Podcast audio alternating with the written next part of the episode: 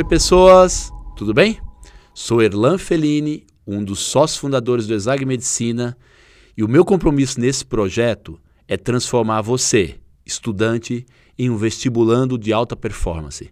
Bem-vindos ao meu podcast. Embarque comigo nessa viagem rumo à sua aprovação. Vamos para mais um podcast?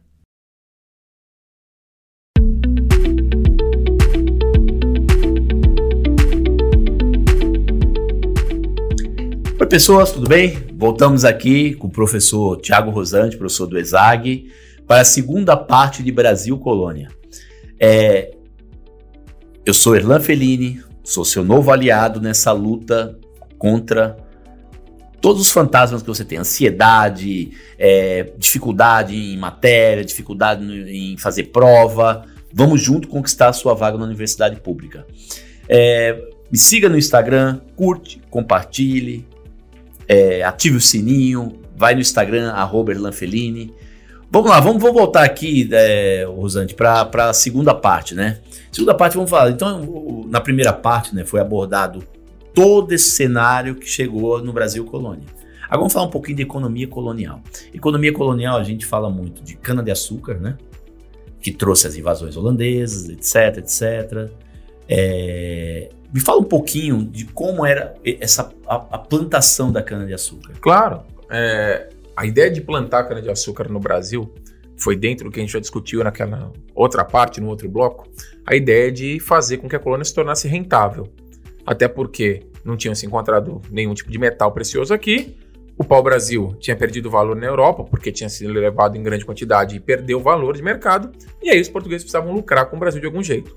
A cana-de-açúcar, que já era um produto conhecido na costa da África, foi trazido para o Brasil porque o clima era bom, solo favorável, e os caras adotaram o mesmo método que eles adotavam lá de produção, que era a produção em larga escala, ou seja, num latifúndio, um único produto para especializar a produção, a monocultura, e aí você tinha literalmente esse produto voltado para o mercado externo, exportação, com a produção de mão de obra escrava, o escravismo. Então tem até uma regrinha para lembrar disso, do que se chama de plantation, que é o modo de produção da cana-de-açúcar, o plantation, que é o mesmo modo de produção que foi usado nos Estados Unidos para plantar algodão na área sul, o plantation.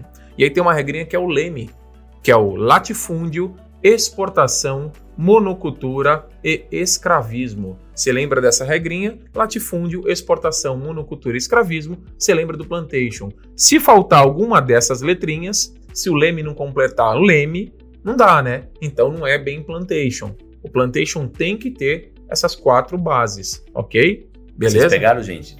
Guarda a palavra leme para que você lembre como funcionava o plantation. Né? Isso.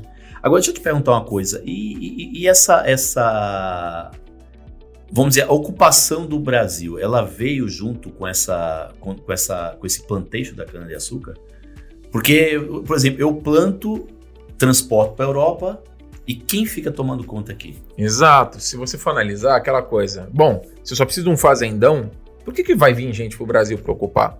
Obviamente, as pessoas que vinham inicialmente vinham para ficar ricas e nem se imaginavam como brasileiros. Eram portugueses, mesmo a segunda, terceira, quarta geração, às vezes, dos nascidos aqui, eles ainda se viam como portugueses. E aí, de repente, o cara percebeu que ele já está aqui, a família dele já está aqui há 100 anos. Ele está vivendo de cana há 100 anos. Ele não vai mais voltar para a Europa. Até porque a condição de vida que ele tem na América é muito confortável. Ele vai para a Europa visitar, ele vai passear e muitos nem isso iam fazer, mas a vida na América era muito cômoda. Então não vou embora, não tem porquê. Isso vai ajudar muito a uma ocupação litorânea, principalmente do Nordeste. Ou seja, da Bahia para cima, né, não seria o mapa brasileiro, até a curva do que é o comecinho do Ceará no Nordeste, todo esse litoral do Nordeste era abarrotado de engenho. E depois você tinha alguns engenhos já mais espaçados no Espírito Santo, no Rio de Janeiro e em São Paulo. Mas por que, que esses engenhos não prosperavam como os do Nordeste? Porque, como a gente falou, se o mercado é externo e eu tenho que levar o produto para a Europa, é o mesmo tipo de cana, é a mesma produção de açúcar. Por que, que eu vou buscar mais longe? Você vai comprar alguma coisa no mercado do outro lado da cidade, você tem o mesmo mercado do lado da sua casa? É, e naquela época, vocês têm que entender como funcionava o transporte, né? Sim. Que era na base de navio. Navio, né? então você imagina Navios o tempo, precários, né? né? Não, é, não são esses é, esses navios modernos de hoje, né? Não era um cruzeiro marítimo. É, não era um cruzeiro marítimo, exatamente. Agora, agora deixa eu te perguntar uma coisa. O, e é, onde que se insere nesse contexto as capitanias hereditárias, o governo geral? Claro. Antes disso, da, da economia, você tem um processo onde Portugal não queria gastar dinheiro explorando o Brasil. Aquele período pré-colonial, de 1500 a 1530, onde só se explorava para o Brasil, Portugal pouco ligou para o Brasil. Só que quando as especiarias na Ásia deixaram de ser lucrativas e quando a Espanha achou muito metal precioso na América, todo mundo na Europa cresceu o olho para a América.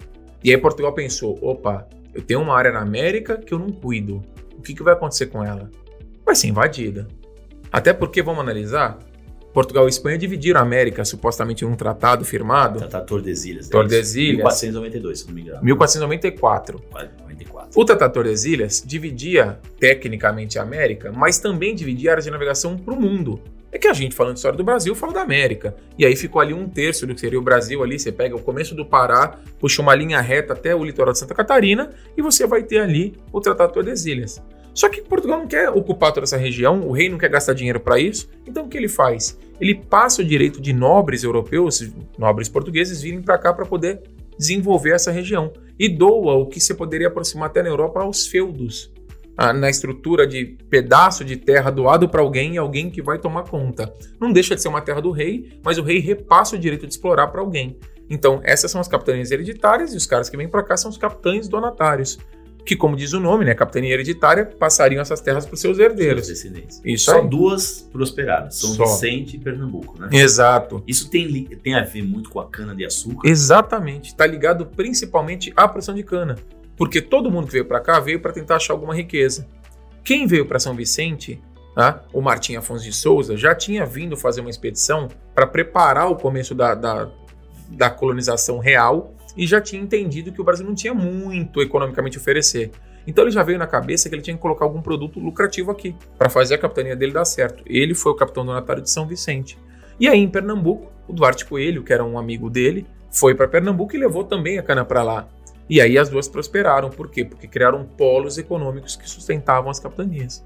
Agora, falando capitanias, é é, é, é, algo que às vezes aparece, né? Porque foi a forma que Portugal, que nem você colocou, uma forma barata, né, de colonizar Exatamente. O, o Brasil. E, e, por que não cai muito o governo geral? Porque o governo geral ficou muito atrelado, e aí é, uma, é quase que um, é um processo histórico de desconstrução da história como era vista há muito tempo atrás, que era aquela coisa, você tem que decorar os nomes dos governadores gerais. Então você tem que decorar lá que você teve o Tomé de Souza, que você teve ah, o Duarte da Costa, que você teve o, o, o Mendes Sá. Então era uma decoreba. E na verdade, no fundo, no fundo, o governo geral ele tinha pouca atuação prática. Mais do que isso, o Enem não gosta muito de abordagens político-administrativas em prova. Sim, exatamente. Vocês prestaram atenção, pessoas, nisso que ele falou? O, o Enem não gosta desse tipo de abordagem. Então, vocês estão entendendo que a gente está mergulhando muito na prova do Enem? Só agora, na primeira, em Bra Brasil, colônia. Agora, vamos, vamos, falar o seguinte: quem, quem, quem andava mais pela costa para poder piratear? Eram os franceses? Inicialmente os franceses. A francesada não respeitou Tordesilhas. Sim. Por quê? Você dividiu, teoricamente, o mundo entre Portugal e Espanha. Portugal e Espanha. Só que você não chamou mais ninguém para essa reunião. Então, assim, eu vou falar com você assim, ó, vamos dividir a nossa cidade? Você leva metade, eu levo outra metade. E o resto das pessoas que moram na cidade? Azar o deles. Então, o resto da Europa se sentiu assim.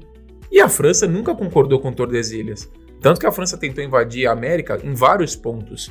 A França invadiu o litoral brasileiro no Rio de Janeiro, a França Antártica, ficaram 10 anos lá e foram expulsos. Tentaram criar uma colônia protestante ali. Tá? É, a França invadiu o Maranhão, fundou São Luís, que hoje é a capital do Maranhão, e foi expulso.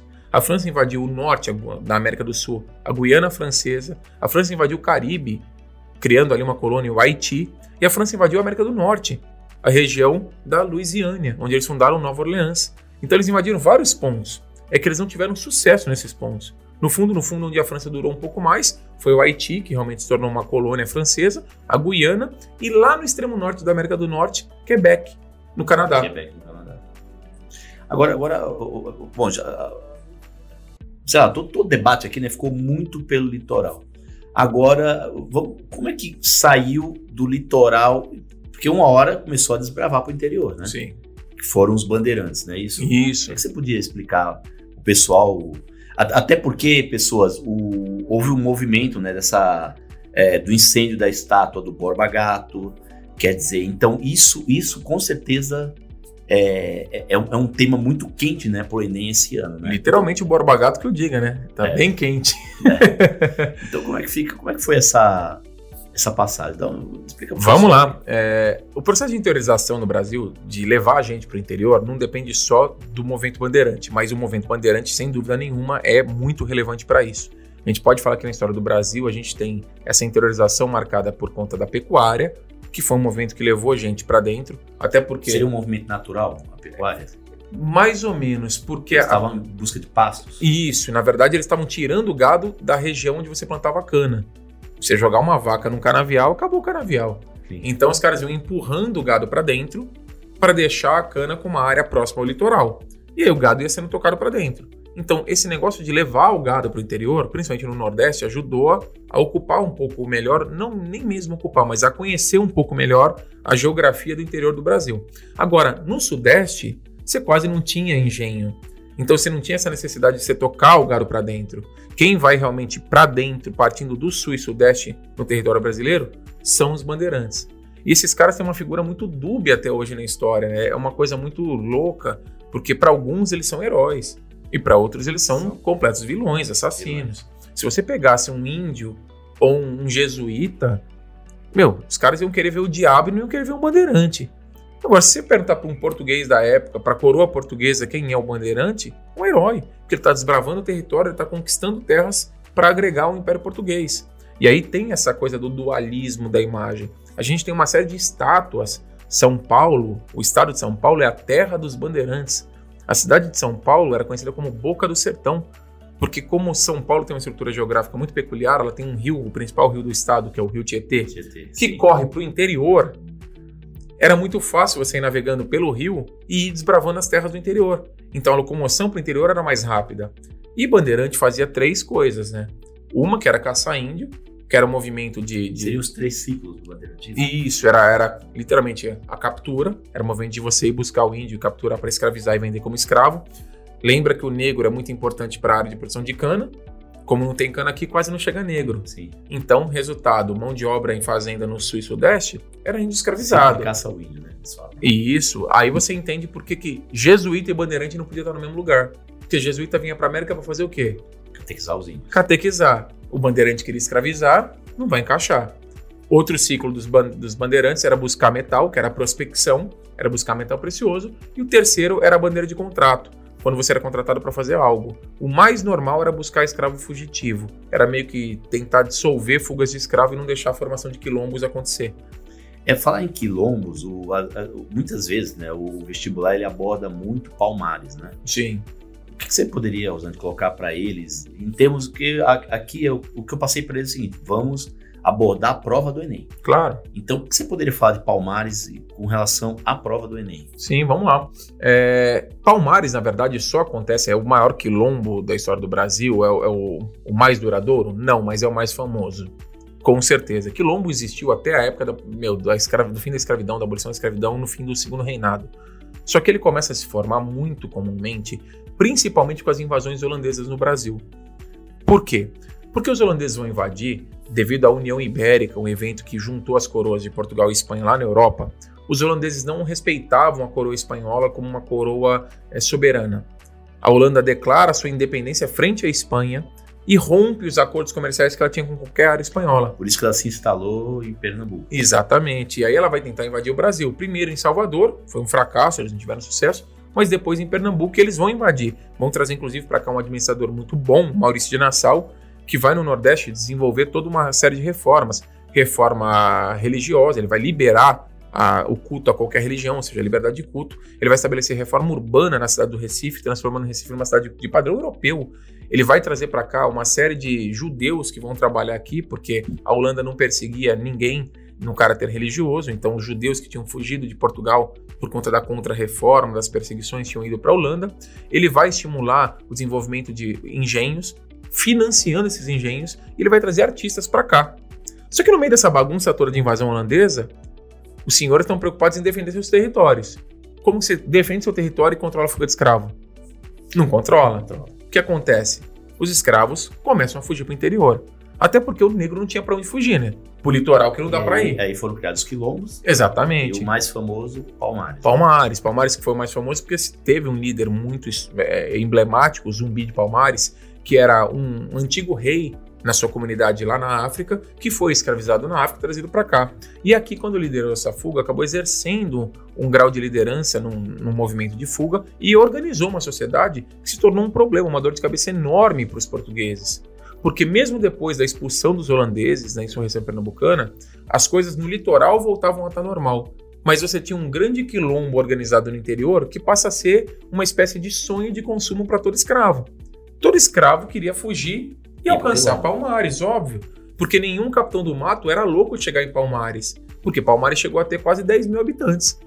Quem que vai lá querer resgatar um escravo fugitivo? Então, quem acabou com Palmares foi um bandeirante. Um bandeirante que foi numa uma expedição de contrato, um cara que era temido por todo mundo, inclusive no Sudeste era visto como um bandido, um cara chamado Domingo Jorge Velho, que foi para Palmares e aniquilou Palmares.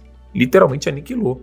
Palmares chegou a ter, inclusive, uma carta enviada pelo rei o rei de Portugal mandou uma carta falando assim: ó, nós entendemos que vocês fugiram e criaram essa resistência porque vocês foram maltratados, porque muitos senhores abusaram de vocês, coisa que eu, como rei, não autorizo.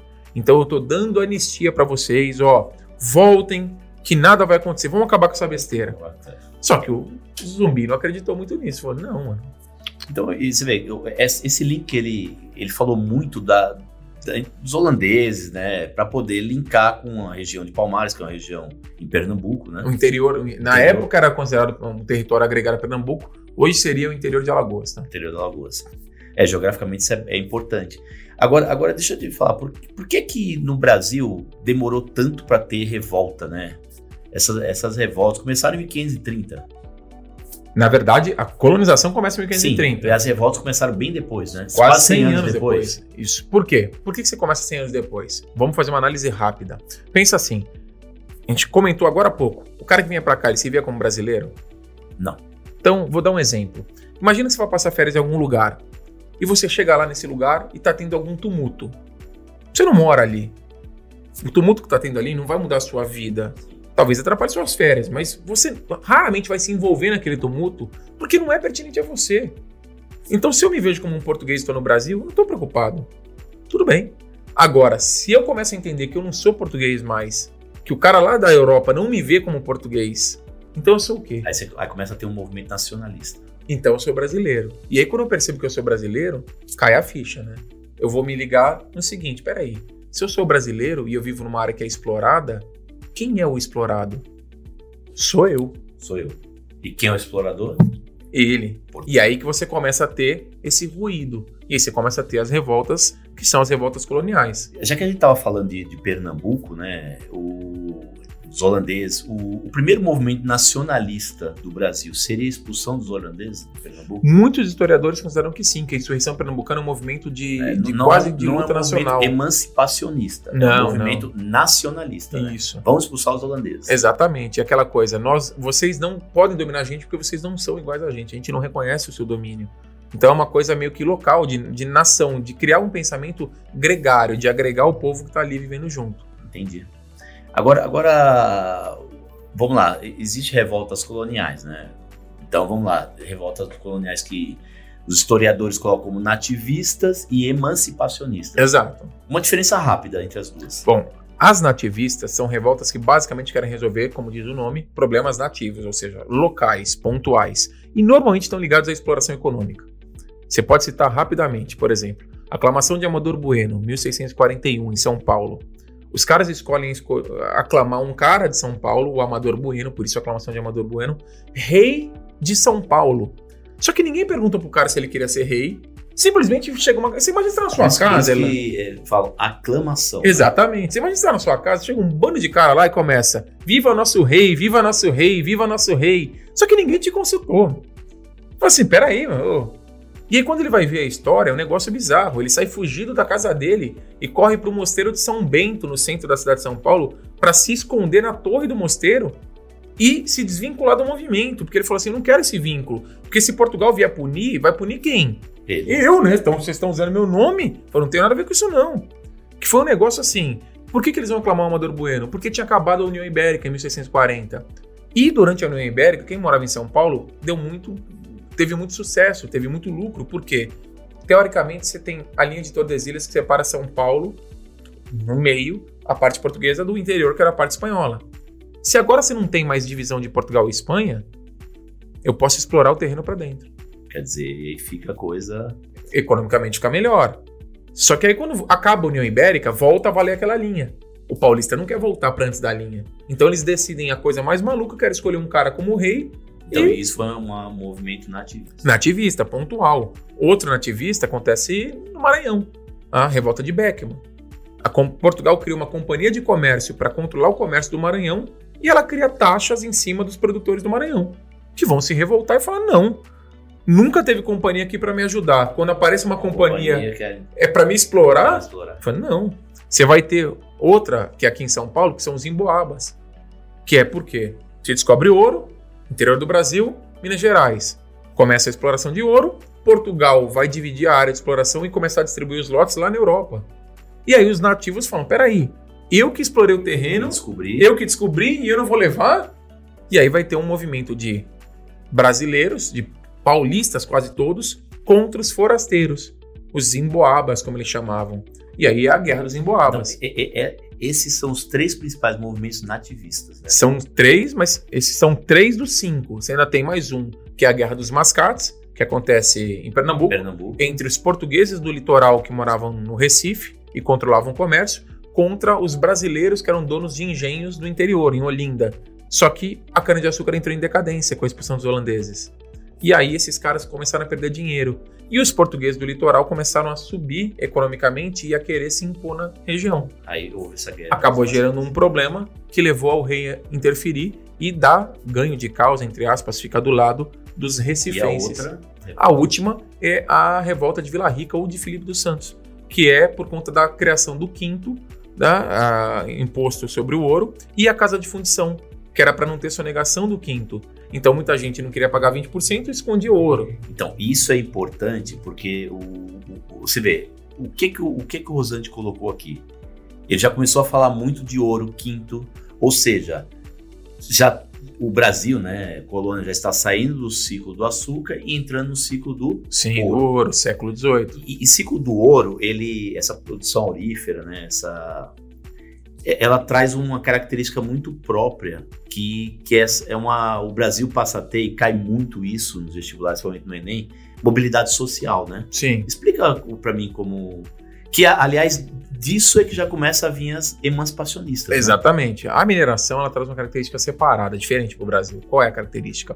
A mineração ela vai abordar é... vem muita gente para o Brasil que não é rica, vem tentar sorte, porque achar ouro é sorte. Às vezes você ia para a beira de um rio e achava ouro, fazia faiscação com uma peneira e achava ouro. Às vezes você ganhava um lote enorme e não tinha uma pedra de ouro. E nada que você vai fazer vai gerar ouro ali. Não tem, não tem. Só que o cara que tinha sorte e achava ouro, ele vai vir para cá e mudar de vida. Isso atrai uma camada de intelectuais, literários, poetas, é, jornalistas, advogados, portugueses para vir morar na região. Se cria uma sociedade diferente você cria uma sociedade que permite mobilidade. Porque o cara podia vir para cá cheio de dinheiro e falir procurando ouro. Ou o cara podia achar ouro e, enriquecer. enriquecer. Não era fácil a mobilidade. Muito aluno pensa assim: ah, era fácil. Não, na região das Minas todo mundo mudava de classe como. Não é assim. Mas existia a chance. Na época da cana isso era basicamente impossível. Tá? E você vai ter, inclusive, para os negros essa mobilidade. É na época da mineração que você começa a ter mais alforria no Brasil. Não é um número muito grande, mas é um número que já existe expressivo já existe, e que não existia na época da cana. Então eu tinha um escravo que ele era, por exemplo, um sapateiro. Então eu nem ia usar ele como um, escravo braçal. Eu ia deixar ele fazer sapato para vender o sapato dele e ganhar dinheiro com isso. Eram chamados de escravos de ganho. Muitos escravos, para fazer esse trabalho, faziam um acordo. Eu trabalho para você cinco anos, mas depois eu quero minha liberdade. Quero meu fogo. Exatamente. Agora, agora, falando de mineração, eclodiu duas, é, vamos dizer, dois movimentos emancipacionistas, né? O principal que todo mundo conhece é a Inconfidência Mineira. Sim. E também teve a Conjuração Baiana, né? Sim. O que, que você. Dá, dá, fala com o pessoal, explica rápido É, até para não alongar muito, né? Que eu, eu, sei que estamos aí na segunda parte, mas agora já já já está chegando já no final do Brasil colônia. Né? Vamos né? lá. As emancipacionistas têm como característica, diferente das nativistas, é tentar se separar, como diz o nome, né? Emancipacionista. Eu quero me separar de Portugal, quero romper o domínio. E toma cuidado, porque elas não têm um caráter nacional. Muito aluno fala: ah, mas os Inconfidentes queriam separar o Brasil de Portugal? Não, eles queriam separar Minas de Portugal, a região deles. É, isso é super importante. Porque existe pegadinhas no vestibular nesse sentido.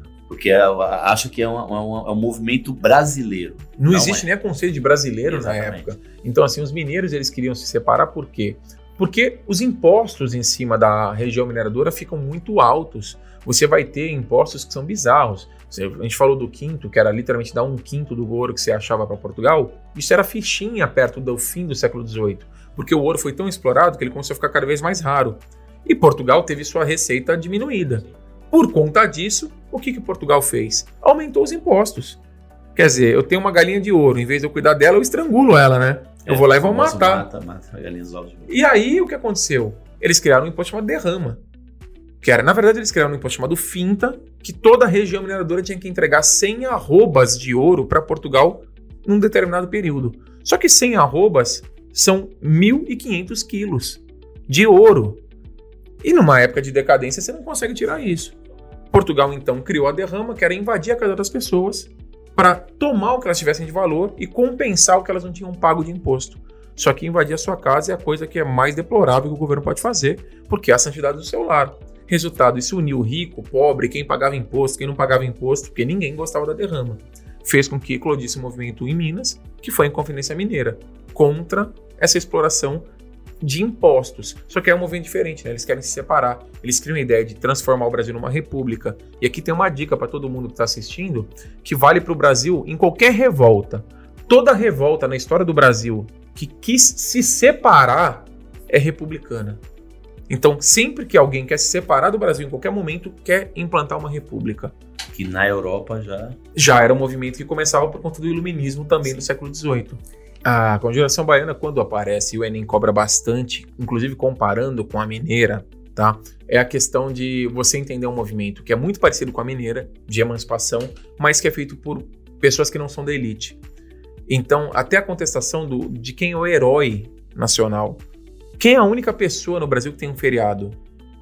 O herói da Inconfidência Mineira. Tiradentes. Tiradentes. Que é colocado como herói basicamente 100 anos depois da Inconfidência Mineira, porque ele só vira herói na proclamação da República.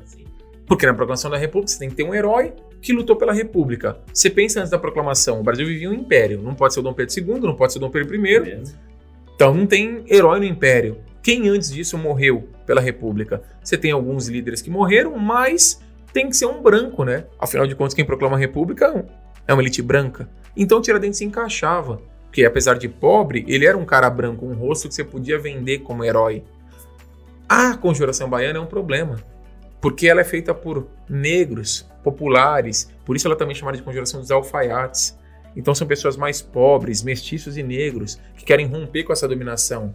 E aí, quando você vai analisar, você tem quatro mártires na conjuração baiana que você não ouve na sua escola, raramente é trabalhado o nome dos quatro ali tá? Luiz Gonzaga, o Lucas Dantas, você não vai ouvir esse o Manuel Faustino, ninguém falando disso.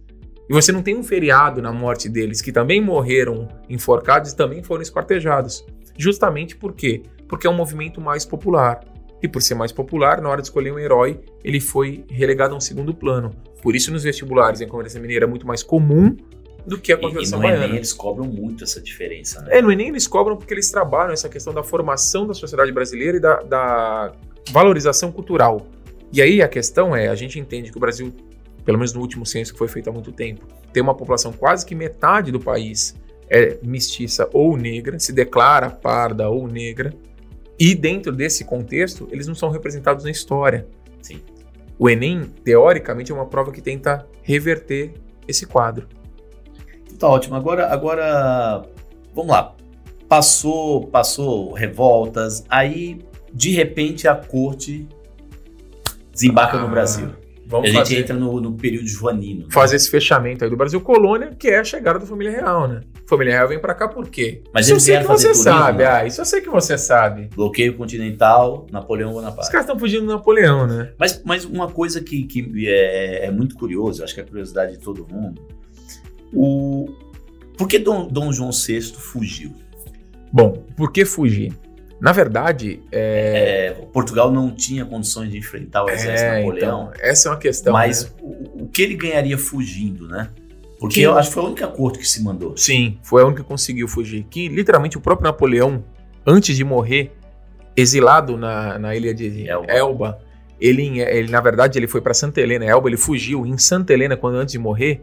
Ele em Santa Helena, ele estava no manicômio internado e ele ficava repetindo: foi o único que me enganou, o português. Ah, o Dom João. Porque o Dom João foi o único que passou a perna nele. Por quê? Porque Portugal era uma nação que não tinha como enfrentar o exército napoleônico, ninguém no continente tinha. O Napoleão deu um decreto que é: quem fizer comércio com a Inglaterra é meu inimigo, já que na cabeça do Napoleão a Inglaterra era o grande problema da vida dele. Quem ajudar a Inglaterra tá contra mim. E se tiver contra mim, eu vou bater mesmo. Vou invadir, vou derrubar a coroa, vou acabar com o seu país. Como o exército francês era muito moderno, muito bem montado e Napoleão era um grande estrategista, ninguém queria enfrentar o cara. Só que Portugal era o único país da Europa que tinha uma situação diferente, porque tinha um vínculo econômico com a Inglaterra, devia dinheiro para a Inglaterra, Portugal, na época, devia 2 milhões de libras para a Inglaterra. Portugal já era endividado e o Brasil, por tabela, era endividado e Exato. continuamos endividados. Por conta de um tratado que, aliás, esse aparece. Aparece com um apelido, chama Tratado de Mitwin, mas é comum aparecer como panos e vinhos. Onde a Inglaterra vendia pano para Portugal e comprava vinho. Só que cá para nós, o que, que você consome mais, pano ou vinho? O que, que a gente consome mais como sociedade? Vinho. Vinho? Vamos pensar. Quantas bebidas alcoólicas você tem? Aí quantas roupas? Então, assim. Retiro o que eu disse. Pano. Beleza. Você hoje, acho eu, você não tomou nenhum vinho ainda. Não. Esse horário não dá, ó. Já claro aí. Não, eu depois, também não. Depois eu vou convidar o, Rosante para almoçar, tá? E vou ter que pagar um vinho para ele. Isso aí é promessa, ao... vocês estão ouvindo, hein? Não, próximo vídeo, quando falarmos né, de, de Brasil Império, ele vai falar se ele gostou do vinho ou não. Em homenagem Combinado. ao Tratado de Mitwin. Isso, Tratado de Mitwin. E aí o que acontecia? Portugal vendia bastante vinho, mas o inglês não tem um hábito de tomar tanto vinho. E bebe outras bebidas, como gin, cerveja, que são coisas tradicionais da Inglaterra. Já Portugal tinha que comprar tecido, que é roupa, né? Você consome toda hora, todo dia. Do pobre ao rico, todo mundo vai ter que ter a roupa. Resultado, Portugal ficou devendo dinheiro para Inglaterra. E não podia falar não para Inglaterra quando Napoleão falou, ó, tem que romper com a Inglaterra. Aí Porque é... a Inglaterra falou: se romper comigo, você me deve 2 milhões. 2 milhões é um dinheiro muito alto para a época, 2 milhões de libras. Além disso, a Inglaterra tinha a melhor marinha do mundo. Por isso ela se preservou do Napoleão. Sim. Por ser uma ilha, né, a marinha inglesa se garantiu. E falou assim: ó, se você romper comigo, eu vou cobrar os 2 milhões e vou bombardear os seus portos. E as áreas portuguesas mais importantes são no litoral. Resultado, o Dom João não podia falar não para a Inglaterra. Se mandou para o Brasil. Foi a solução mais fácil porque também não dava para falar não para Napoleão. Então o que, que ele fez? Ele enrolou durante um ano. Ele literalmente, vou usar a linguagem que vocês provavelmente vão entender muito bem, que é deu de louco. Ele deu a de louco. Ele simplesmente recebeu a carta do Napoleão falando, ó, rompe com a Inglaterra. Ele rasgou a carta, deu uma ignorada e falou, ó, nunca vi essa carta, não sei o que estão falando. Sim. Bancou o maluco. Mas essa mudança da corte para cá para o Brasil foi favorável, né? Pro Brasil, sim. Pro Brasil, sim. Pro Brasil, sim, com certeza. Por quê? É, esse era um projeto que, inclusive, o Marquês de Pombal já tinha pensado na história portuguesa de transferir a corte, porque a presença da corte em qualquer lugar faz o lugar se desenvolver. É o rei.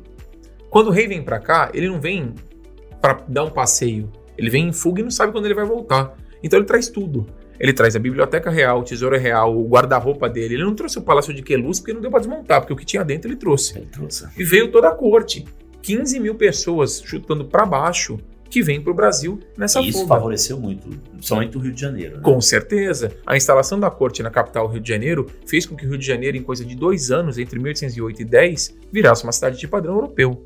Ah, ou seja, você teve a abertura dos portos que facilitou o Brasil a receber produtos de outras regiões Isso, que não isso é- Portugal. isso é importante, né? Sim, vestibular isso é fundamental. né? A abertura Período joanino, portos. abertura dos postos às nações amigas. né? Isso, e o fim do Pacto Colonial. Do Pacto Porque Colonial. quando você abre os portos, você está acabando com o pacto. Se eu posso fazer comércio com qualquer um, eu não faço comércio só com a metrópole. Então, abrir os portos é acabar com o pacto colonial. Depois, em 1810, os tratados famosos que vão dar vantagens alfandegárias para a Inglaterra. Onde a Inglaterra vai conseguir, em 1810, tratados ali que ela vai pagar taxas que são bizarramente baixas. Portugal pagava 16%, a Inglaterra pagava 15%. Os chamados tratados de aliança, amizade, comércio e navegação, mas que no vestibular aparecem como tratados de 1810. E você tem também um desenvolvimento de todo um, um costume no Rio de Janeiro, por conta da presença portuguesa, que às vezes você não vê em outros lugares. Um sotaque diferente, um tipo de, de eh, eh, organização urbana com prédios numa linha que são linhas europeias, que você não tem em tantos outros lugares. É que hoje o ce- o centro do Rio de Janeiro mudou bastante, já muitas reformas, inclusive a reforma urbana do começo da República ligada à revolta da vacina foi exatamente para derrubar esses casarões coloniais Coloniais, que tinham virado cortiços. Mas o Rio de Janeiro tinha uma estrutura urbana europeia, que nenhum outro lugar do Brasil tinha. Exatamente por conta da presença da família real. E, e a família real, como foi que começou depois? Lógico, o Dom, Dom João voltou para Portugal, Sim. Dom Pedro ficou. Isso. Como é que começou esse processo de independência? Por que, que o Porque Dom João aqui o, o- o que eu proponho para eles é vamos abordar muito aquilo que, que vai interessar para eles. Né? Claro, claro. Vocês estão vendo, eu sou uma pessoa de exatas, eu, eu dificilmente eu erro. Quando eu erro uma questão de história, em qualquer vestibular que eu faça, Enem, Fulvestre, eu fico muito bravo. Por quê? Porque existe aquilo, quando você en- encaixou a história, que nem na tua cabeça, você consegue resolver a questão. O- como foi essa- esse, esse processo? Como foi que ele começou? Dom João voltou, né? Sim. depois. O Dom João voltou por quê? Em 1815 o Napoleão cai. Acaba a ameaça na Europa. Em 1815 é feito um congresso, chamado Congresso de Viena, que vai até 1816 e que define que você tem que restaurar as monarquias europeias. Então, os reis que foram embora têm que voltar, quem caiu do trono tem que voltar pro trono. Só que os reis que tinham caído do trono tinham literalmente migrado para outro lugar na Europa. O Dom João cruzou o Atlântico. Foi o, foi o único rei que veio pisar na América, que gostou de ficar na América, porque aqui qual é a dor de cabeça que ele tem? O Dom João na América ele mandava, ele era o cara, ele era o rei. Lá na Europa ele era mais um, aliás, rei Mas de Portugal, Portugal. né? se incomodava com essa situação. Sim, o português ficava muito incomodado. Tanto que em 1820, o Dom João, ele tinha dado anos antes, tá? Na elevação do Brasil ao Reino Unido, um sinal para Portugal que ele não queria voltar. Quando ele eleva o Brasil ao Reino Unido, ele tá falando assim, ó, o Brasil e Portugal estão no mesmo patamar. Então eu posso É. governar de qualquer lugar. Isso virou um. E aí eu vou ficar aqui. Os portugueses se revoltam lá e vão fazer a chamada Revolução Liberal do Porto, que exigia a volta do rei ou a família dele ia perder o direito ao trono português. Por que, que ele volta? Já que eu acabei de falar, ah, pô, o professor tá falando que o, o Dom João preferiu o Brasil e vai voltar por quê então? Porque perder o trono português é perder o império português. A gente sempre pensa Brasil e Portugal, mas Portugal era dono de terras na Sim. África, na Ásia, é uma coisa muito maior. Então ele acabou voltando para preservar o trono da família e deixou o filho dele aqui, o Pedro. Que cá para nós não era um estadista, né? No máximo você pode classificar ele como um mulherengo. De estadista ele não tinha nada. Ele gostava da festa, da farra, da, da, da bebedeira e da orgia que ele tinha no Rio de Janeiro. E de repente ele se vê como o cara que vai ter que controlar o Brasil, porque o pai dele foi embora. E aí é esse cara que vai ser o responsável pelo processo de independência. O que, de certa forma, não aconteceria se ele não tivesse muito suporte. E aí a gente tem um nome muito importante nessa independência, que é um cara chamado José Bonifácio.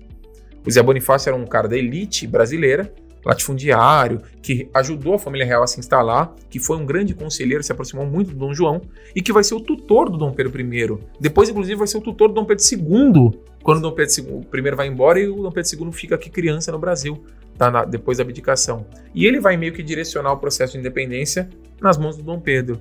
É por isso que o Brasil não fragmenta-se territorialmente. O Brasil, e isso é importante para o Enem, é, todo o território na América vai se fragmentar num processo de independência. Olha a América Hispânica. Sim, Olha quantos é, países você tem na América Espanhola. É, esse detalhe é super importante, porque o, o Brasil, ele, ele proclamou sua independência, né? Mas ele manteve a unidade territorial. Isso, e por isso ele é tão diferente do resto de todos os processos. A América Espanhola tem a independência na mesma época e eles se fragmentam, porque as disputas regionais vão acontecer. No Brasil também tinha disputa regional, porque, como a gente falou, não tinha ideia de nacionalidade. Só que o Dom Pedro é um fator agregante. Ele é um cara que usa a coroa. Ele, teoricamente, tem direito em todo o território. Se não tivesse família real no Brasil, eu ouso dizer que o Brasil teria rachado em várias partes. Mas como a família tava, real estava instalada aqui, aqui, ele conseguiu fazer com que o território ficasse agregado, unido. Bom, eu acho que com isso aí. Você quer acrescentar mais alguma coisa? Não, não, imagina, Brasil a gente Colônia. vai se encontrar. Acho que é importante vocês baterem o olho, acho que você já falou com eles, procurarem as provas dos últimos anos. Não, não, eu E- vou, eu vou disponibilizar Ah, uma então? lista de exercícios voltados para o Enem, de provas do Enem, em que vocês ass- assistam esse debate ou escutem no, escutem no podcast e depois partam para fazer exercício. Porque aí, lembra como funciona o teu cérebro, 70% debatendo. Ou seja, trouxe o Rosante aqui, debatemos toda essa parte Brasil-Colônia, que é uma parte grande, né? em- dividimos em duas partes. E a- a- o teu papel agora é o quê? Praticar. Para que teu cérebro fixe aí de 80% a 85%. Se você tiver a oportunidade de ensinar tudo isso aqui para alguém, aí fixa 95%. Então eu queria te agradecer, Rosante. A gente se, a gente se vê novamente né, em Brasil Império. Claro, claro. E vou falar que ele pagou realmente o vinho que ele prometeu aqui. Pode deixar. Vou pagar. Eu pago esse almoço, depois o outro ele paga. Pessoas, é, então estamos encerrando aqui Brasil Colônia. Tudo que foi falado aqui, com mais os exercícios que eu disponibilizar, você não vai errar mais do que uma questão na prova do Enem de História relativa ao Brasil Colônia. Vou ficar muito bravo com você se isso acontecer. Curta, compartilhe, acione o sininho, me siga no Instagram, arroba. Forte abraço e a gente se vê em Brasil Império. Tchau, tchau. Até mais.